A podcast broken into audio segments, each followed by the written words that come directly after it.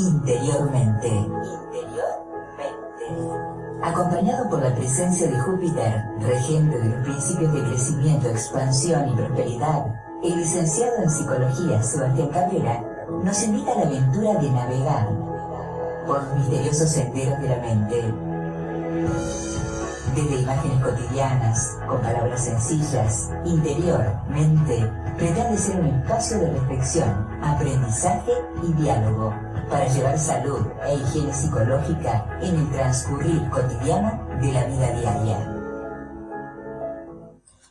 Bueno, buenas tardes a todos los que nos escuchan. Buenas tardes, licenciada Adriana Navarro. Hola, buenas tardes, Sebastián, ¿cómo estamos? Buenas tardes, Fernando. Buenas tardes, Eva, ¿cómo estás? Bueno, estamos aquí en la tercera emisión de este programa Interiormente, en el día de hoy, jueves dieciocho de marzo de dos mil veintiuno, y traemos algunos comentarios y algunas situaciones en relación al tema de la resiliencia. Esta palabra que hemos escuchado más de una vez seguramente, que suena raro, que es difícil a veces decirla también, pero que en psicología nos acerca un concepto sumamente importante y que tiene que ver nuevamente con lo que siempre queremos transmitir a partir de este programa, la perspectiva psicohigiénica.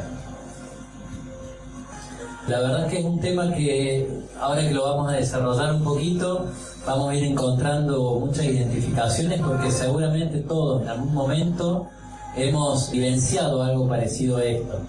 Más temprano o más tarde, todos pasamos por estados resilientes.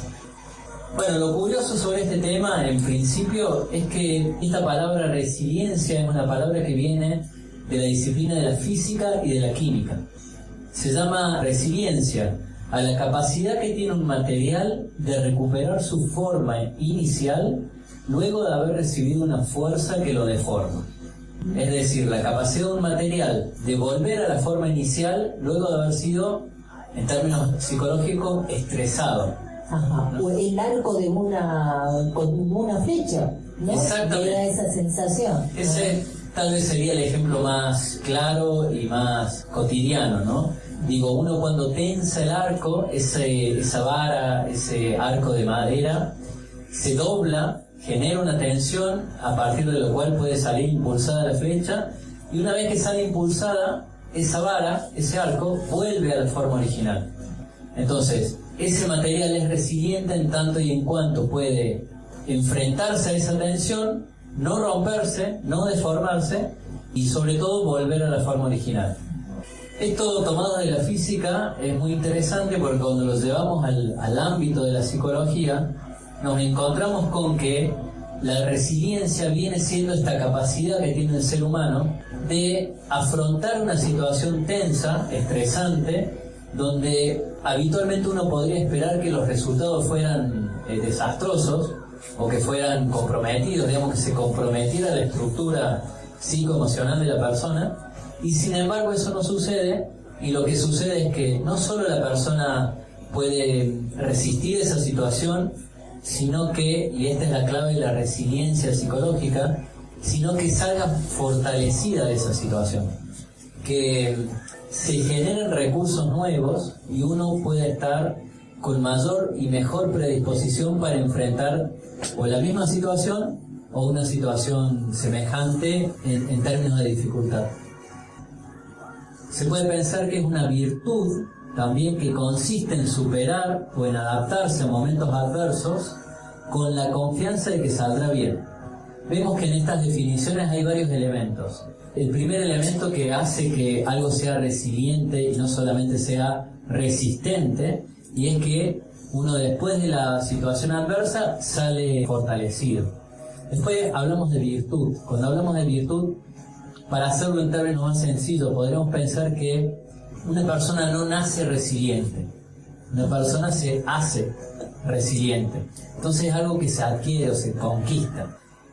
Una persona resiliente tiene mucha más capacidad de adaptarse a distintas situaciones. Justamente la resiliencia es lo que promueve y lo que procura, digamos, esa capacidad de adaptación. En términos psicológicos más tradicionales, La resiliencia es una palabra que viene más o menos a partir de la década del noventa, se empieza a hablar en psicología este término, y se la asocia a situaciones de riesgo social.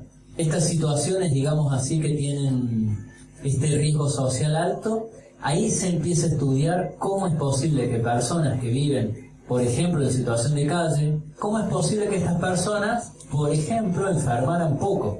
Entonces ahí hay algo que se va fortaleciendo a causa de la situación de precariedad.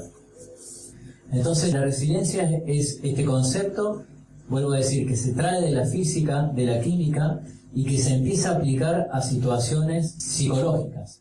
Otras situaciones ya no tan extremas, pero en donde también podemos hablar de resiliencia, podría ser en una ruptura amorosa, por ejemplo, en un fracaso laboral, en situaciones de, de, de dificultad económica, en la muerte de un ser querido. Todas estas son situaciones complejas, dificultosas, traumáticas, y que una persona incluso puede salir fortalecida. La resiliencia no es una cuestión innata, no tiene que ver con algo genético. No es que si mi papá es resiliente, yo voy a ser resiliente. No viene por ahí. La resiliencia se va construyendo esencialmente por el interjuego entre dos factores. Un factor individual, subjetivo, interno, propio de cada persona, y un factor ambiental. Una cuestión de contexto, una cuestión de familia, una cuestión cultural. La resiliencia no es solamente resistir algo, ni adaptarse a algo. Esa es una parte del proceso. Uno se da cuenta que ha podido experimentar esta capacidad cuando a lo mejor tiempo después nos damos cuenta que contamos con recursos nuevos. Pero en principio una situación por sí misma no tiene la capacidad de, de generar resiliencia en una persona. Entonces decía, sí hay factores individuales, que a eso me, me quiero referir ahora, y también hay factores contextuales, ambientales, aunque no sean definitivos. En términos de fortalecimiento, el recurso que uno desarrolla a partir de una situación problemática, lo puede aplicar después, no, tal vez no tanto conscientemente, tal vez lo aplica directamente, digamos, ¿no? Digo, una persona que por superar una situación ha generado mayor tolerancia a la frustración, va a poder disfrutar de esa mayor tolerancia a la frustración en cualquier tipo de frustración. Una persona resiliente tiene una perspectiva hacia el futuro, digamos, no se queda atrapado y víctima de su pasado. Tiene que ver con una perspectiva trascendente, ¿no? Donde uno va buscando el sentido de las cosas. En vez de quedarse víctima, de decir, bueno, todas estas desgracias me pasan solamente a mí y me van a seguir pasando y, y yo no voy a poder librarme de esto nunca más porque tengo mala suerte o no tengo la capacidad o tuve tal pasado. Una persona resiliente no se queda ahí con esto casi como justificándose, sino que con responsabilidad y con conciencia toma las circunstancias de su vida, por un lado, y por otro lado toma las capacidades y es consciente de sus capacidades y de sus limitaciones, y entre esos dos aspectos conjuga y genera una transformación y genera nuevas actitudes y está dispuesto hacia el al desafío. Una persona resiliente no gana ni pierde, aprende. Entonces me gusta mucho esta idea de que no se gana ni se pierde frente a las circunstancias, sino que se aprende. Podríamos pensar que la resiliencia genera sabiduría.